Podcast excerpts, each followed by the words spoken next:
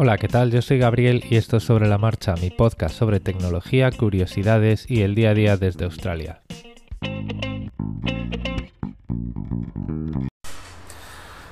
El intrusismo profesional. Hacía muchísimos años, muchísimos, muchísimos años que no eh, escuchaba o leía discusiones acerca de eh,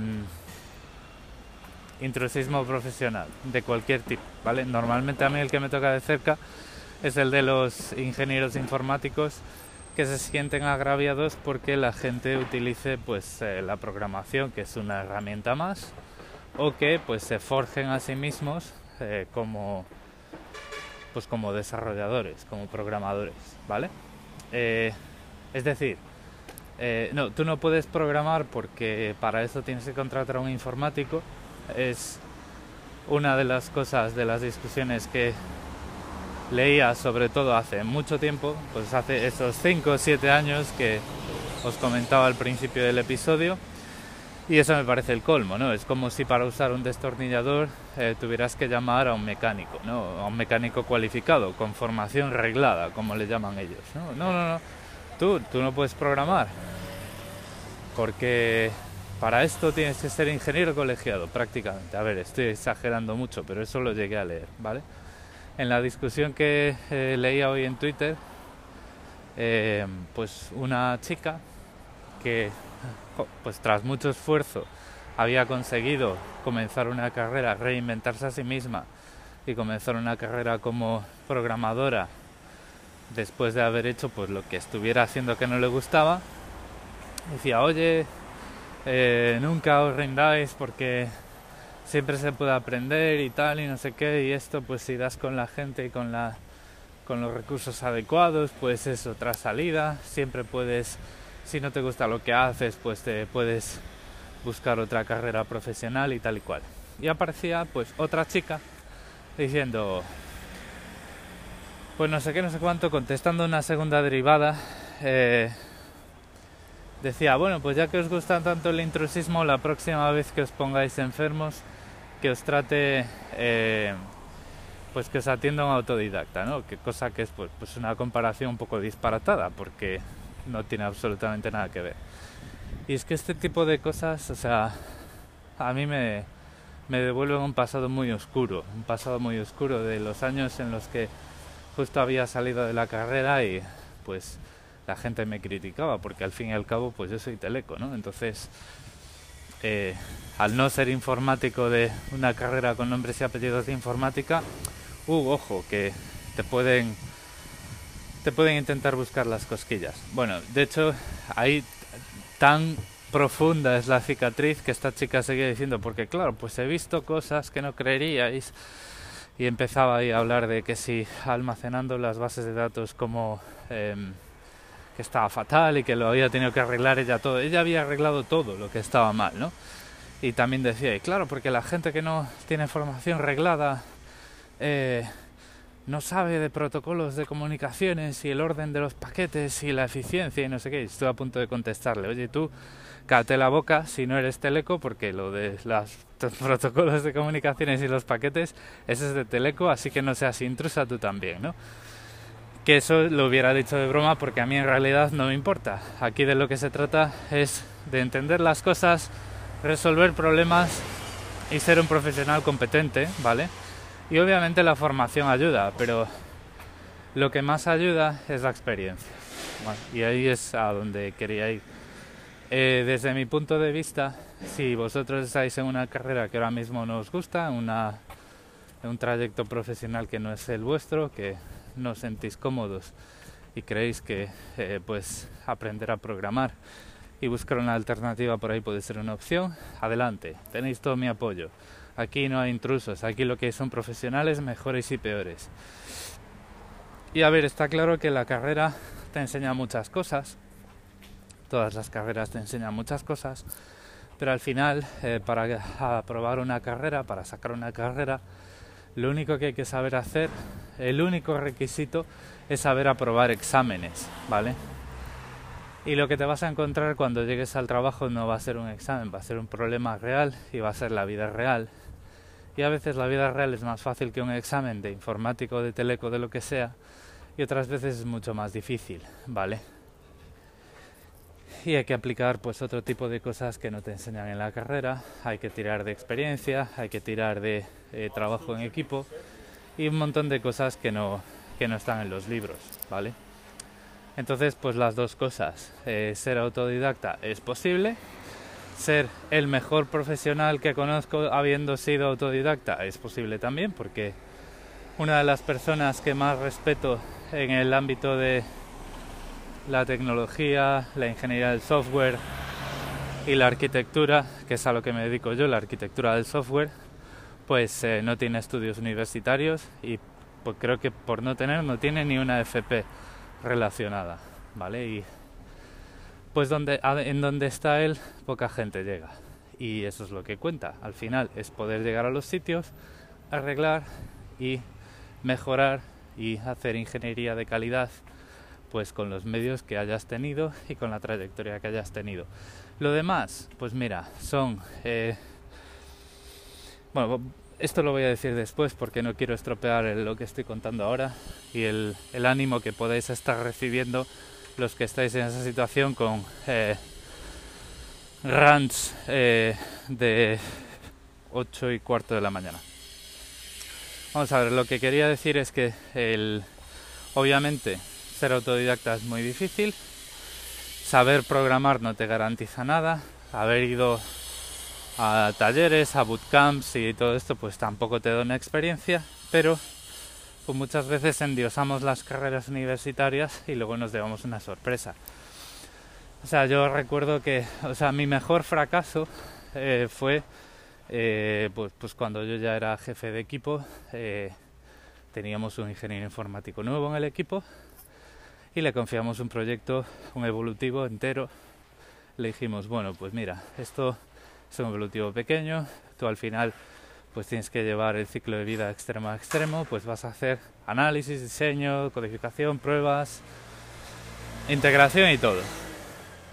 Y tal, yo, sí, sí, sí, sí. Bueno, pues el tipo, em, al final, el análisis estaba muy bien, el diseño estaba muy bien, el diseño de alto nivel, el diseño detallado ya cojeaba y la codificación estaba horrible, porque había utilizado un lenguaje orientado a objetos como si fuera un, un lenguaje procedural. Todo el código era estático, ¿vale? Em, hablando con él, eh, descubrimos que el problema fue que en su universidad, en su carrera de Ingeniería Superior Informática, bueno, Ingeniería Informática porque no existen ingenierías superiores, hay ingeniero técnico e ingeniero. Bueno, pues en su carrera de ingeniero informático no enseñaban a programar y no había prácticas de programación porque lo que hacían allí era formar a eh, jefes directamente. O sea, enseñaban a gestionar eh, diseños de alto nivel, eh, líneas y cajas y luego pues especificar los diseños hasta donde hiciera falta para que llegase un ingeniero técnico, hiciese el diseño detallado y que luego llegasen los programadores y lo programasen. Entonces digo que fue mi mejor fracaso porque todos salimos en pie de aquella, incluida este chico que luego pues se hizo a sí mismo programando y pues por lo que sé ahora mismo está partiendo la pana a muy alto nivel, ¿vale? Eh, lo que hicimos fue pues eh, los que estábamos éramos responsables pues nos hicimos responsables eh, arreglamos el proyecto con él nosotros trabajando remangados. Le dimos bibliografía y le dijimos pues mira pues te tienes que hacer a ti mismo, coges estos libros, tienes esto, eh, esta documentación, léete también esto para hacer las pruebas unitarias, las pruebas automatizadas, tal y no sé qué, aquí tienes y tal, y oye, pues dedícale tiempo, el tiempo que puedas, porque aunque eh, vayas a estar pocos años programando y luego pues te dediques a otras cosas, pues la gente que vas a tener en tu equipo pues tiene que tener a quien pedir ayuda como tú nos has pedido ayuda a nosotros hoy. Bueno, que no nos pidió ayuda, el tío estaba ahí sufriendo y tuvimos nosotros que meter las narices porque el tipo, el pobre hombre estaba avergonzado y no levantaba la mano. Eh, entonces, bueno, pues cuando mi jefe y yo dijimos, pero a ver hombre, pero a ver, ¿qué pasa? ¿Qué? A ver, enséñanos. Y nos dimos cuenta del, del percal, a lo primero que le enseñamos fue a pedir ayuda y lo siguiente pues le dijimos pues dónde estaba el camino que tenía que seguir, ¿no? Eh, el cliente pues tampoco se enfadó mucho, tampoco expusimos toda esta situación al cliente. Em, supo entender y al final pues todos salimos en pie. Eso sí, todos salimos en pie, pero salíamos de la oficina pues a las 4 de la mañana y tal, todos juntos para arreglar el problema como un equipo que teníamos que ser. Eh, lo que os quiero decir con esto es que eh, ni la formación reglada te hace mejor que los demás, ni ser autodidacta te hace igual de válido. Lo que te hace válido es eh, resolver problemas de una forma profesional, aprender y pues muchas veces también la humildad, ¿no? La humildad de saber confiar en la gente que tienes y la sinceridad de saber decirle al jefe de tu equipo que necesitas ayuda con algo porque te queda grande en el momento de la vida en el que estás. Entonces, pues una vez dicho este ejemplo de abuelo cebolleta y para que eh, me queráis más, si os lo queréis creer, eh, os voy a decir lo que pienso yo de todos estos intrusismos y estas cosas. Bueno, pues lo que pienso es que me da mucha vergüenza que estemos todavía en la España del de los gremios cerrados, del aquí para entrar hay que pagar, eh, del proteccionismo y del esto, pues mira, yo he estado aquí cinco años estudiando, yo tengo derecho a esto, a trabajar de esto y tú no, ¿vale? El, o sea, eso no funciona así. Por mucho que tú hayas estudiado una carrera, eso no impide que vaya a haber gente que va a ser mejor que tú haya estudiado lo que haya estudiado. Entonces, pues no te queda más remedio que cuando sales de la universidad eh, remangarte y esforzarte como todos los demás. Y lo mismo si eres autodidacta. El haber hecho unos cuantos ejemplos y unos cuantos tutoriales y poder afrontar un trabajo y empezar desde abajo, pues no te hace más... Mm, ese esfuerzo no vale más del esfuerzo que alguien que ha estudiado una carrera, ¿vale? Son esfuerzos diferentes, en planos distintos y te dan recursos y te dan conocimientos que se complementan muy bien, pero no son unos mejores que otros, ¿vale? Yo siempre aconsejaré estudiar eh, lo que decidas hacer. Si todavía tienes esa oportunidad o si tienes esa oportunidad, ¿vale? Porque últimamente pues esas carreras son, eh, son cada vez más caras, incluso con la universidad pública. El, la cuestión está en que a mí, pues bueno, pues como os podéis imaginar, me gusta mucho leer, me gusta mucho saber lo que hay detrás de las cosas y me gusta mucho los contextos y los fundamentos de las historias que hago. ¿no? Entonces, bueno, pues todo eso eh, en la carrera está ahí, ¿vale? Y es lo que aprendes además de pues pegarte muchos muchas muchas horas de tu vida intentando resolver problemas en un entorno controlado y que eso pues te va a dar eh, pues otro tipo de de bagaje no es como pasarte es como correr una carrera de 5 kilómetros habiendo ido eh, todos los días a correr un poquito o decir bueno pues eh, tengo que correr una carrera el lunes tengo dos semanas para prepararme, vamos a correr un poco y a ver qué sale, ¿vale? O sea, digamos que a ti como persona no es que te dé unos conocimientos más válidos, eso lo sigo manteniendo, pero es un periodo de entrenamiento eh, controlado, muy rico y muy variado, ¿vale? Pero tener un título no te hace mejor que nadie. Y eso me parece que muchas veces es lo que es lo que se nos escapa y que luego pues eh, muchas veces hace que una, tengamos una falsa confianza o una confianza infundada que nos hace creernos que no podemos fallar o que vamos a fallar menos porque tenemos determinados estudios y que luego pues cuando metemos la pata lo que hacen esos estudios es que haber metido la pata sea mucho más sonoro ¿no? y se, se note mucho más.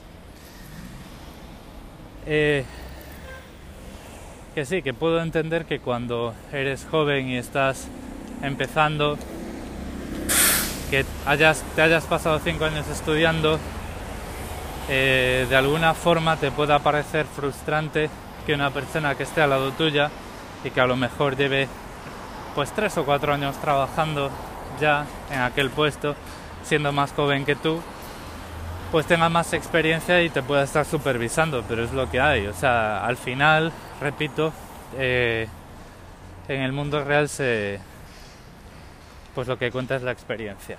Y de esto creo que ya hablé una vez, de lo que, lo que cuentan son las experiencias y sobre todo las experiencias que más enseña y que más transforman son los fracasos, ¿vale?